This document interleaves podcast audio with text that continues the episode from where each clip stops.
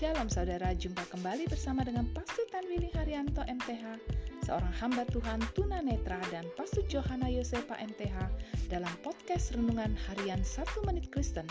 Di dalam podcast ini, kami membagikan kebenaran dari Alkitab yang dimulai dari kitab kejadian sampai kitab Wahyu. Selamat menikmati.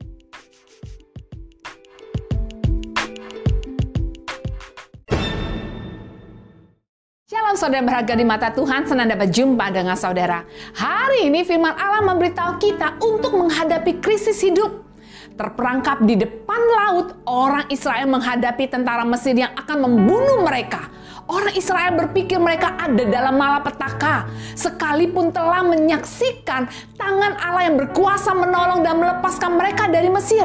Ketika menghadapi pengejaran oleh orang Mesir, respon mereka hanyalah takut, mengomel, dan putus asa. Saudaraku, hari ini kita dapat belajar dari pengalaman yang berulang kali dialami oleh orang Israel bahwa Allah mampu menyediakan pertolongan bagi mereka pengalaman hidup yang dijelaskan dalam Alkitab mengajarkan kepada kita untuk mempercayai Allah sepenuhnya.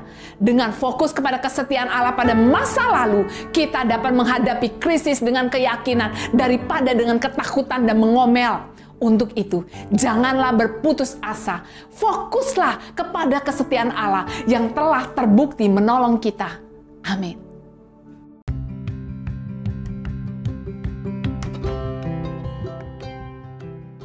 Terima kasih saudara telah mengikuti podcast Renungan Harian 1 Menit Kristen.